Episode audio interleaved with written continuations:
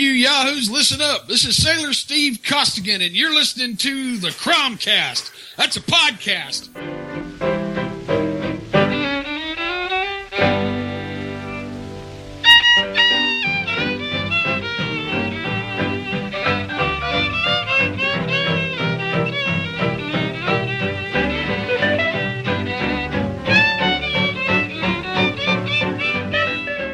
Hey everybody, it's your friends from the Cromcast. I'm Josh.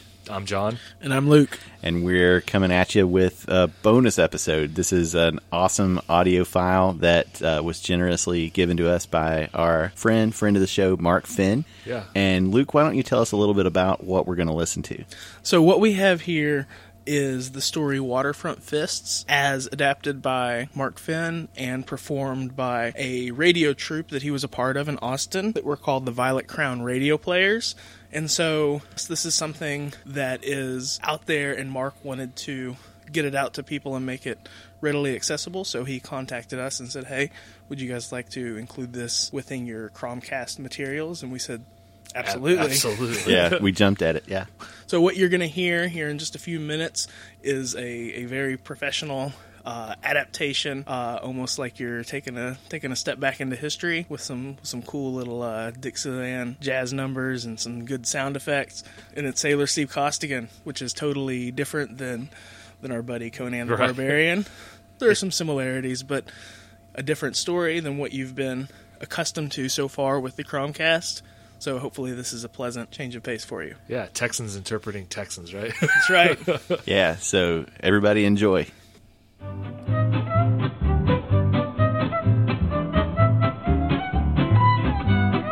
Anchors away and prepare to come about. It's time for the adventures of Sailor Steve Costigan, the prize-fighting sailor from Texas with a heart of gold, fists of steel, and a head full of rocks.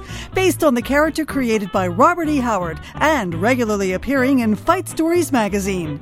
In tonight's pugilistic episode, Sailor Steve is matched up with a rival sailor from another ship, and all is well until Sven Larson decides that he wants to be the champion of the Sea Girl instead.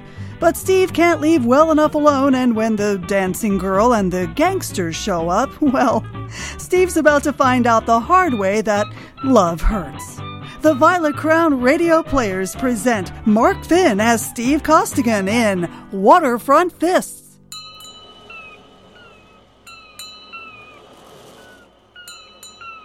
The Sea Girl hadn't been docked in Honolulu more than three or four hours before Bill O'Brien come legging it down to the pool hall to tell me he'd got me matched to fight some has-been at the American Arena that night. The ruffian's in. They got a fellow which they swear can take any man aboard the Sea Girl to a royal cleaning. I ain't seen him, but they say he growed up in the back country of Australia and run wild with the kangaroos till he was shanghaied aboard a ship at an early age. They say he's licked everybody aboard the Ruffian, from the captain on down to the mess boy. Stow the gab and lead me to some ruffian idiots, which is craving to risk their jack on this tramp. I got one hundred fifty bucks that's burning my pockets up. It was easy to find some lunatics from the Ruffian, and after putting up our money at even odds with a bartender for stakeholder and knowing I had a tough battle ahead of me and needed some training, I got me a haircut, and then went down to the Hibernian Bar for a few shots of hard liquor. While me and Bill was lapping up our drinks, in comes Sven Larson. This huge and useless Swede has long been laboring under the hallucination that he ought to be champion of the Sea Girl, and no amount of battering has been able to quite wipe the idea out of what he supposes to be his brain. Well, this big mistake comes up to me, and scowling down at me, he says, "You, Irisher, put up your hands. With a thousand sailors in port itching for a scrap, you gotta pick on me. Go on, I don't want to fight no shipmate. Now I gotta fight the ruffian's man in a few hours. I should be fighting him. I ought to be champ of the Sea Girl. Come on, you big stiffer." Sven squared off in what he fondly believed was a fighting pose. A white bulldog Mike, sensing trouble, bristled and looked up from the bowl of beer he was lapping up on the floor, but seeing it was nobody but Sven, he curled up and went to sleep. Don't risk your hands on the big chump, Steve. I'll fix him. You stay out of this, Bill O'Brien. I will see to you after I lick Steve. Oh, you're drunk. A fine shipmate you are. I am not drunk. My girl told me. I didn't know you had a girl here. Well, I have. And she said a big man like me should be champion of his ship, and she wouldn't have nothing to do with me till I was. So put up your hands. Oh, you're crazy. I turned back to the bar, but watched Sven close from the corner of my eye, which was a good thing because he started a wild right swing that had destruction wrote all over it. I sidestepped it. He crashed into the bar. Rebounded with a bloodthirsty bellery, lunged at me, and seeing there is no arguing with the misguided heathen, I stepped inside his swing and brought up a right uppercut to the jaw that lifted his whole two hundred forty-five pounds clean off the floor and stood him on the back of his neck out cold.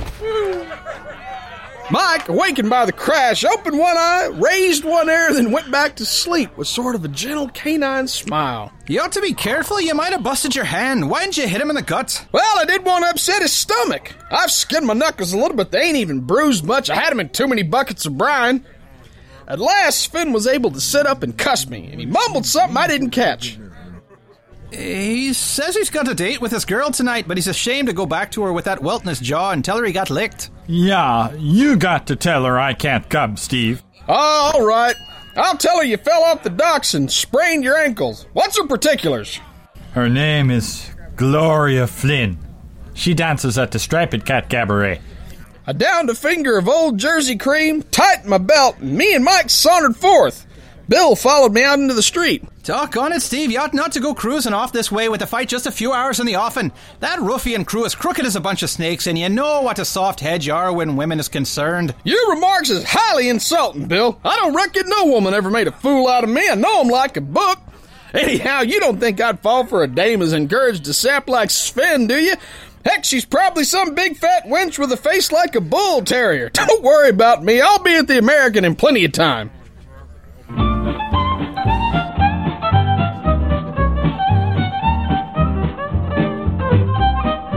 It was after dark when me and Mike got to the Striped Cat Cabaret, which is located in a tough waterfront section of the city. I asked the manager for Gloria Flynn, and he said she'd just finished a dance and was in her dressing room. He told me to wait for her at the back exit, which I'd done. I was standing there when the door opened and some girls come out. I took off my cap and asked with my well-known quiet dignity, "Which of you frails is Gloria Flynn, if any?" You could have knocked me over with a pile driver when the snappiest, prettiest one of the bunch up and said, "I'm her. What of it?" Well, all I could say is, what does a girl like you want to waste your time with such tripe as Sven Larson when there's men like me in port? Don't get fresh. Oh, I ain't fresh. I just come to tell you that Sven fell off a dock and broke his neck. I, I sprained his ankle, and he can't make the date tonight. Oh. Well, who are you? I'm Steve Costigan, the fellow that licked him. Oh. So you're Steve Costigan. Yeah, I am. Steve Costigan, A B mariner and heavyweight champion aboard the trader Sea Girl. I knowed you didn't know me or you wouldn't have persuaded your boyfriend to risk his life by taking a swing at me. I don't know what you're talking about. Oh, it's all right. Sven told me about you urging him to climb me, but it's natural for a frail to want her feller to be champ of something.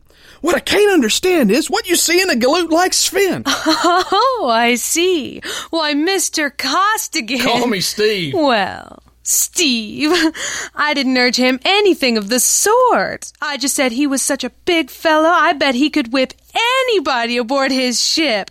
And he said one of the other sailors, Steve Costigan, was champion. And I said I was surprised that anybody could lick him. Sven, I mean. Why, I had no idea he'd get it into his head that I wanted him to fight anybody. I do hope you didn't hurt the poor boy. Oh, not much. I always handle my shipmates easy as possible, though, of course. I'm so powerful, sometimes I hit harder than I intend to. But say, sister, I know a swell little girl like you wasn't taking that big squarehead serious. You was just sorry for him, because he's so kind of big and awkward and dumb, wasn't you? Well, that was the way of it. He looked lonesome. That's mighty fine of you, but forget about him now. After the belt and I give him, he won't want to come back to you. And anyway, he'll find a native girl or something. He ain't like me. A woman's a woman to him. He'll fall for anything and skirts that comes along. Me, I'm a one-woman man. Anyway, kid, it ain't right for you to trail around with a galoot like him. You owe it to yourself to keep company with only the best. Me, for instance. Maybe you're right. Sure, I'm always right. Now, what say we go in and lap up some? All this talking I've been doing's got my throat dry. Oh, I never drink intoxicants. If you don't mind, let's go over here to this ice cream parlor. Okay with me, but first let me introduce you to Mike, who can lick his weight both in wildcats and dog biscuits. Well, Mikey shook hands with her, but he wasn't particularly enthusiastic. He ain't no ladies' dog. He treats them politely, but coldly. Then we went over to the joint where they sold ice cream, and while we was dawdling over the stuff, I let my eyes wander over my charming companion. She was a beauty, no doubt about it. Curly yellow hair and big, trusting violet eyes. What's a nice girl like you doing working in a dump like the Striped Cat? A girl has to do lots of things she don't like to. I was in a high-class stock company which went broke here on account of the manager getting delirium tremens and having to be sent back to his home in England. I had to eat, and this was the only job open for me. Someday, I'm going home. My folks live on a dairy farm in New Jersey, and I was a fool to ever leave there. Right now, I can see the old white farmhouse and the green meadows with the babbling brooks running through them and the cows grazing. It's all in a lifetime, isn't it? You're a brave kid, and I want to see more of you. I'm fighting some guy at the American Arena in a little while. How about holding down a nice ringside seat there and then having supper and a little dancing afterwards? I can't dance much, but I'm a bear at the supper table. You're the man that's going to fight Red Roach? Is that his name? Yeah, if he's a man from the Ruffian. I'd like to go, but I have to go on in another dance number in half an hour. Well, the fight can't last more than three or four rounds, not with me in there. How about me dropping around the Striped Cat afterward? If you ain't through then, I'll wait for you. Well, that that's fine. If I'd known you were going to fight so soon, I wouldn't have let you eat that ice cream. Oh, that won't interfere with my punching ability any, but I would like a shot of hard liquor to kind of settle it on my stomach. Let's don't go into any of these saloons. These waterfront bars sell you the same stuff rattlesnakes have in their teeth. I tell you, I've got a bottle of rare old wine not very far from here. I never touch it myself, but I keep it for my special friends, and they say it's great. You've time for a nip, haven't you? Lead on, sister. I've always got time to take a drink or oblige a beautiful girl. Oh, you flatterer. I bet you tell that to every girl you meet. To my surprise, we halted before a kind of ramshackle gymnasium, and Gloria took out a key and unlocked the door. I didn't tell you, I have a kid brother here with me. He's a weakly sort of kid, and I have to support him as well as myself. Poor kid. He would come with me when I left home. Well, Mister Solana, who owns the gym, lets him use the equipment to build himself up. It's healthy for him. This is the boy's key. I keep the wine hidden in one of the lockers. Ain't this where Tony Andrade trains? 'Cause if it is, it ain't no place for a nice girl. They is fighters and fighters, my child, and Tony is no credit to no business. He's always been a perfect gentleman towards me. Of course, I come here only occasionally when my brother is working out. She opened the door and we went in, and then she shut it. To my slight surprise, I heard the click as she locked it. She switched on a light and I seen her bending over something. Then she swung around and I got the most unexpected surprise of my life. When she turned, she had a heavy Indian club in both hands, and she heaved it up and crashed it down on my head with everything she had behind it. Well, I was so utterly dumbfounded, I just stood and gaped at her, and Mike, he nearly had a fit. I'd always taught him never to bite a woman, and he just didn't know what to do. Gloria was staring at me with eyes that looked like they were going to jump right out of her head.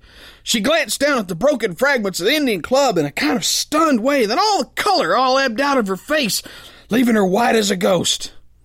That's a nice way to do a friend. I don't mind a joke, but you've made me bite my tongue. Don't hit me. Please don't hit me. I had to do it. You don't need to insult me on top of busting a club on my skull. I never hit no woman in my life, and I ain't figuring on it. Oh, I'm ashamed of myself. Please listen. I've lied to you.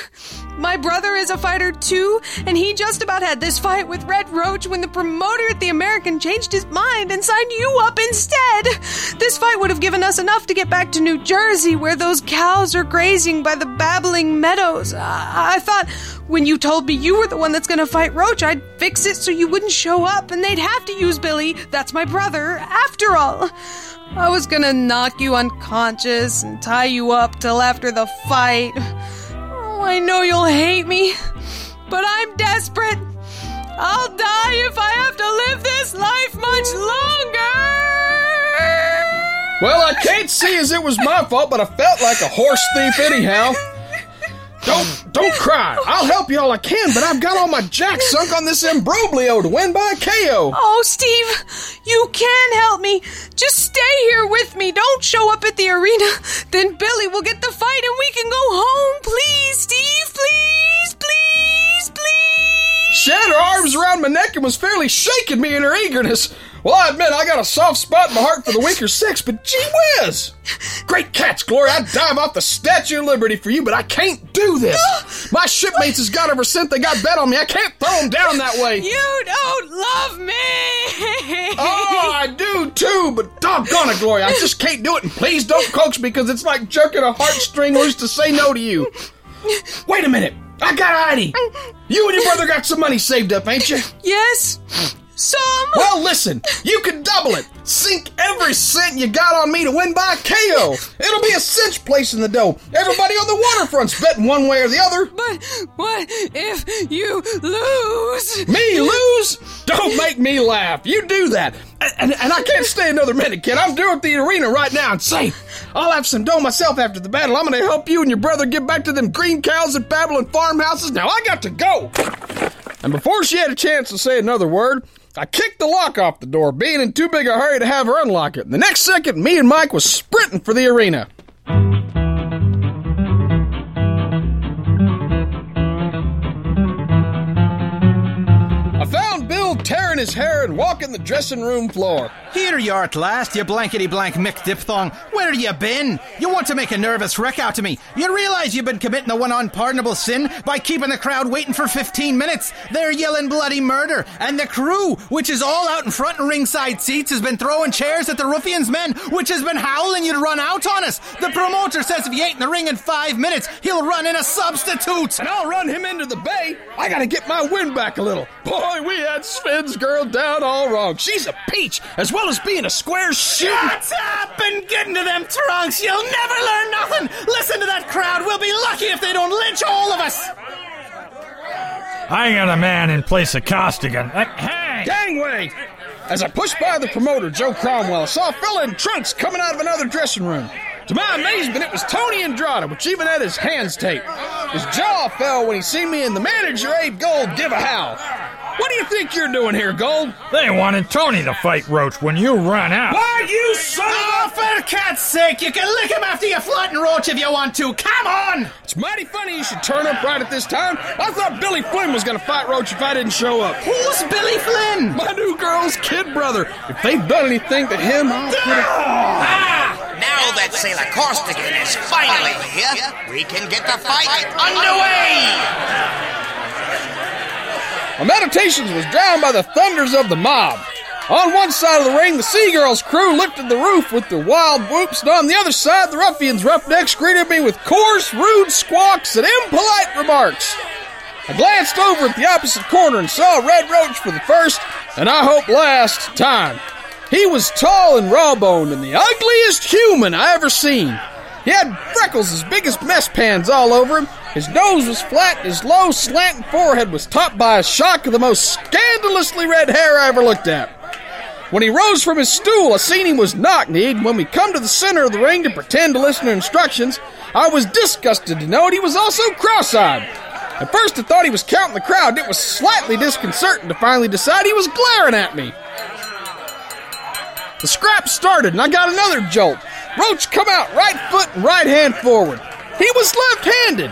I was so disgusted I come near lighting in and giving him a good cussing. Red-headed, cross-eyed, and left-handed, and he was the first good port-sider I'd ever met in the ring. In addition, he was three inches taller than me, and he must have had a reach of fifteen fathoms. When we was still so far apart, I didn't think he could reach me with a pole. Bam! His right licked out to my chin. I give a roar and plunged in, meaning to make it a quick fight. I wanted to crush this inhuman freak before the sight of him got on my nerves and rattled me. But I was all at sea. The left-hander does everything backwards. He leads with his right and crosses his left. He sidesteps to his left instead of to his right. This guy done everything a port-sider's supposed to do and a lot more stuff he thought up for himself. He had a fast, hard, straight right and a wicked left swing. Oh boy, how he could hit with that left. Seemed like every time I did something, I got a right glove in the eye or on the nose, and whilst I was thinking about that, bam, come the left and nearly ripped my head clean off. A lanky mutt, it looked like if I ever landed solid, I'd bust him in two. But I couldn't get past that long, straight right.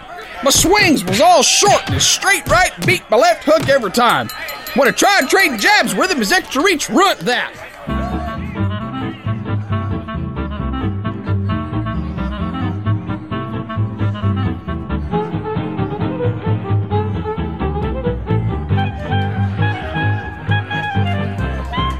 At the end of the first round, my right ear was nearly mangled. In the second frame, he half closed by with a sizzling right hook and opened a deep gash on my forehead. At the beginning of the third, he dropped me for a no count with a left hook to the body that nearly caved me in. The Ruffian's crew was getting crazier every second, and the Sea Girl's gang was yelling bloody murder. But I wasn't worried. I'm used to more punishment than I was getting, and I wasn't weakening any. It made me mad not to be able to hit Roach. I hadn't landed a single solid punch. He was a clever boxer in his way, and his style would have made Dempsey look like a one-armed paper hanger carrying a bucket. He managed to keep me at long range, and he belted me plenty, but it wasn't his speed nor his punch that kept me all at sea. It was his cruel and unusual appearance. Them eyes of his nearly had me batty. I couldn't keep from looking at him. I tried to watch his waistline or his feet, but every time my gaze would wander back to his distorted optics. They had a kind of fatal attraction for me. Whilst I'd be trying to figure out where they was looking, wham! Would come that left winging in from an entirely unexpected direction. And this continued. I was infuriated, and after chasing him all around the ring and getting only another black eye for my pains, I got desperate. With the round half a minute to go, I wowed the audience by closing both eyes and tearing in, swinging wild and regardless. He was pelting me plenty, but I didn't care. That visage of his wasn't upsetting all my calculations as long as I couldn't see it. And in a second, I felt my left crash against what I knew to be a human jaw. I opened my eyes and looked for the corpse. My eyes rested on a recumbent figure, but it was not Red Roach. To my annoyance, I realized that one of my blind swings had connected with the referee. At the same instant, Roach's swinging left crashed against my jaw and I hit the canvas. But even as I went down, I swung a wild, dying effort right which sunk in just above Red's waistline. The round ended with all three of us on the canvas.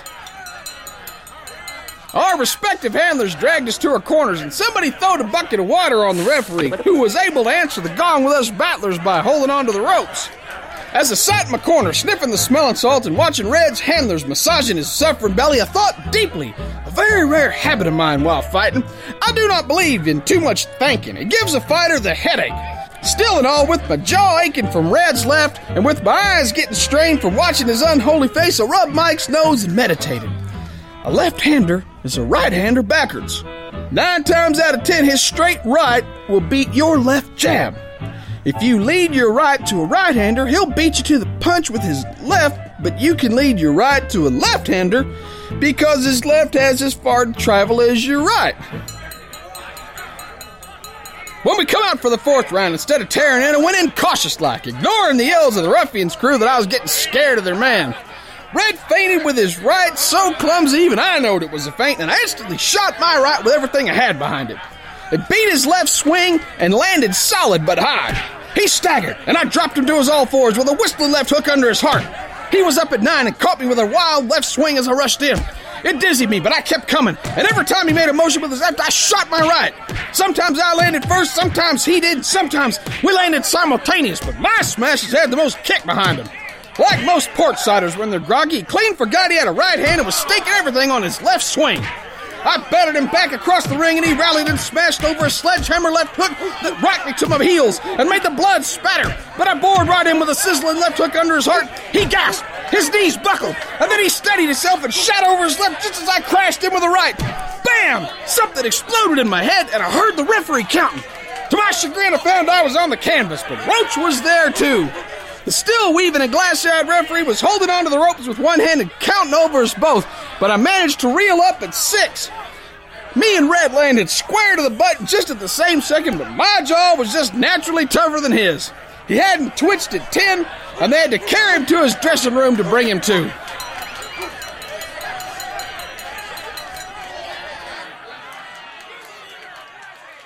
A few minutes' work on me with smelling salts, ammonia, sponges, and the like made me good as new. I couldn't hardly wait for Bill to dress my cuts with collodion, but the minute I got my clothes on and collected my winnings and bets from the bartender who'd come to the ring under escort from both ships, I ducked out the back way. I even left Mike with Bill because he's always scrapping with some other dog on the street, and I was in a big hurry. I was on my way to see if Gloria had followed my advice. Also something else. one hundred fifty bucks I won. With what I had, that made three hundred. I got one hundred fifty for the fracas.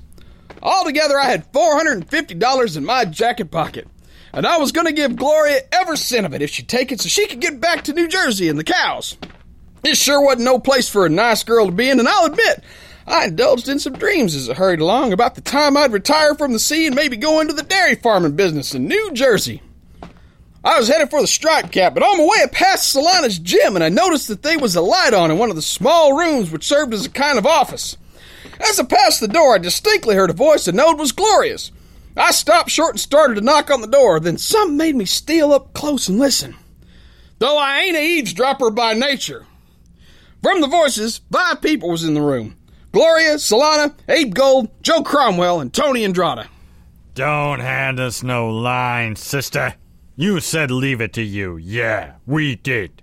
And look what it got us. You was going to keep Costigan out of the way so's we could run in Tony at the last minute. You know the promoter at the American was all set to match Tony with Roach when Costigan's ship docked.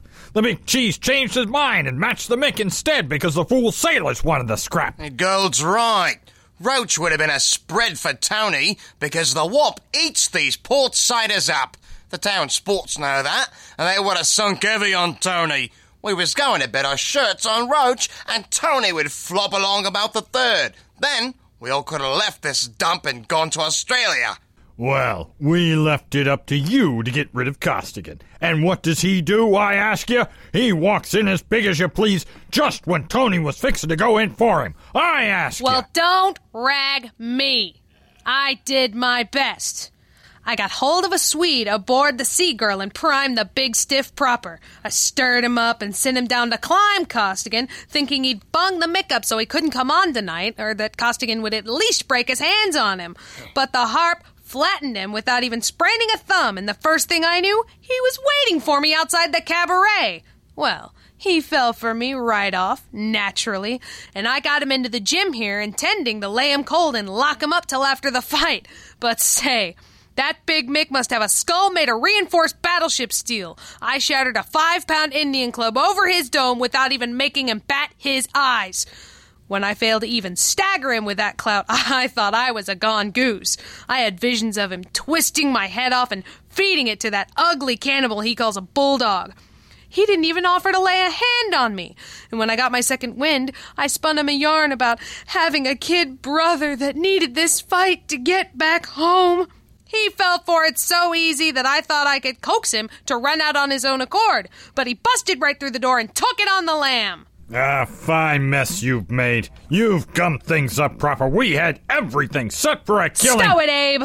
High-class brand of sports you are. I'm ashamed to be seen with you, you cheap grafters. Big killing. You don't even know what one is. Anyway, what do you want me to do? Cry. We want you to give back that hundred we paid you in advance. And if you don't, you'll cry plenty. And I guess you think I risk my life for such cheap welchers as you for nothing, not one cent. Oh! Give her the works, Cromwell. You can't cross me, you little... Never mind what he called her. I'd have half killed him for that alone. I tore the door clean off the hinges and went through it, and I seen a sight which made a red mist wave in front of me so everything in the room looked bloody and grim. The gym owner, Solana, had Gloria down on a chair and was twisting both her arms up behind her back till it looked like they'd break. Joe Cromwell had the fingers of his left hand sunk deep in her throat and his right hand drawn back to smash in her face. Tony Andrade and Abe Gold was looking on with callous, contemptuous sneers. They all turned as the door crashed in, and I saw Solana go white as the gift one roared went into action. He turned loose of the girl, but before he could get his hands up, I crashed into him with a left-hander that crushed his nose and knocked out four teeth, and my next smash tore Joe Cromwell's ear loose. Another of the same sort stood him on his head in the corner with a cracked jawbone, and almost simultaneous, Abe Gold barely missed me with a pair of brass knuckles, and Tony landed hard on my ear. But I straightened with a right-hander that dropped Gold across Solana with three broken ribs and missed a left swing that would have decapitated Tony Hansen that landed. Maybe in the ring, under ordinary circumstances, Tony Andrade could have cut me to ribbons, but here, he never had a chance. I didn't even feel the punches he was raining on me, and after missing a flock of swings in a row, I landed under his jaw with a haymaking right-hander I brought up from the floor. Tony turned a complete somersault in the air, and when he come down, his head hit the wall with a force that wouldst have knocked him cold if he hadn't already been unconscious before he landed. Maybe a minute and a half after I busted through the door, stood alone in the middle of the carnage, panting and glaring down at the four silent figures which littered the room. All I craved was for all the other yeggs in Honolulu to come busting in. Pretty soon I looked around for Gloria and saw her cringing in the corner like she was trying to flatten herself out against the wall. She was white-faced, and her eyes were blazing with terror. Don't! Please don't! Please don't what? Ain't you learned by this time that I don't clout frails? I come in here to rescue you from these gyps and you insult me! Forgive me, I can't help but be a little afraid of you. You look so much like a gorilla. What? I mean, you're such a terrible fighter. Come on, let's get out of here before these welchers come to. Would that they wouldst. What I done to them was just a sample of what I'm gonna do to them. One of these days, somebody's gonna upset my temper, and then I'll lose control of myself and hurt somebody. We went out on the street, which is mostly deserted and rather dimly lighted. Thank you for rescuing me. If my brother had been there... Gloria, ain't you ever gonna stop lying? I was outside the door and heard it all. Oh. Well, I reckon I'm a fool when it comes to women. I thought I was stuck on you and didn't have enough sense to know you was stringing me. Why, I even brung the four hundred fifty bucks I won, intending to give it to you. Oh, Steve... You make me ashamed of myself. You're so fine and noble. Well, I know it, but I can't help it. It's just my nature. I'm so ashamed. There's no use lying. Solana paid me a hundred dollars to get you out of the way. But Steve, I'm changing my ways right here. I'm not asking you to forgive me, because I guess it's too much to ask, and you've done enough for me already. But I'm going home tomorrow. That stuff I told you about the dairy farm in New Jersey was the only thing I told you that wasn't a lie. I'm going home and live straight, and I want to kiss you just once, because you've showed me the error of my ways. And so saying, she threw her arms around me and kissed me vigorously, and me not objecting in no manner. I'm going back to the old, pure, simple life. Back to the green meadows and the babbling cows. She made off down the street at a surprising rate of speed. I watched her go and a warm glow spread over me. After all, I thought, I do know women, and the hardest of them is softened by the influence of a strong, honest, manly heart like mine. She vanished around the corner and turned back toward the Hibernian Bar, at the same time reaching for my bankroll. Then I give a yell that woke up everybody in that section of Honolulu with cold sweat standing out on them. Now I know why she wanted to put her arms around me. My money was gone. She loved me. She loved me not.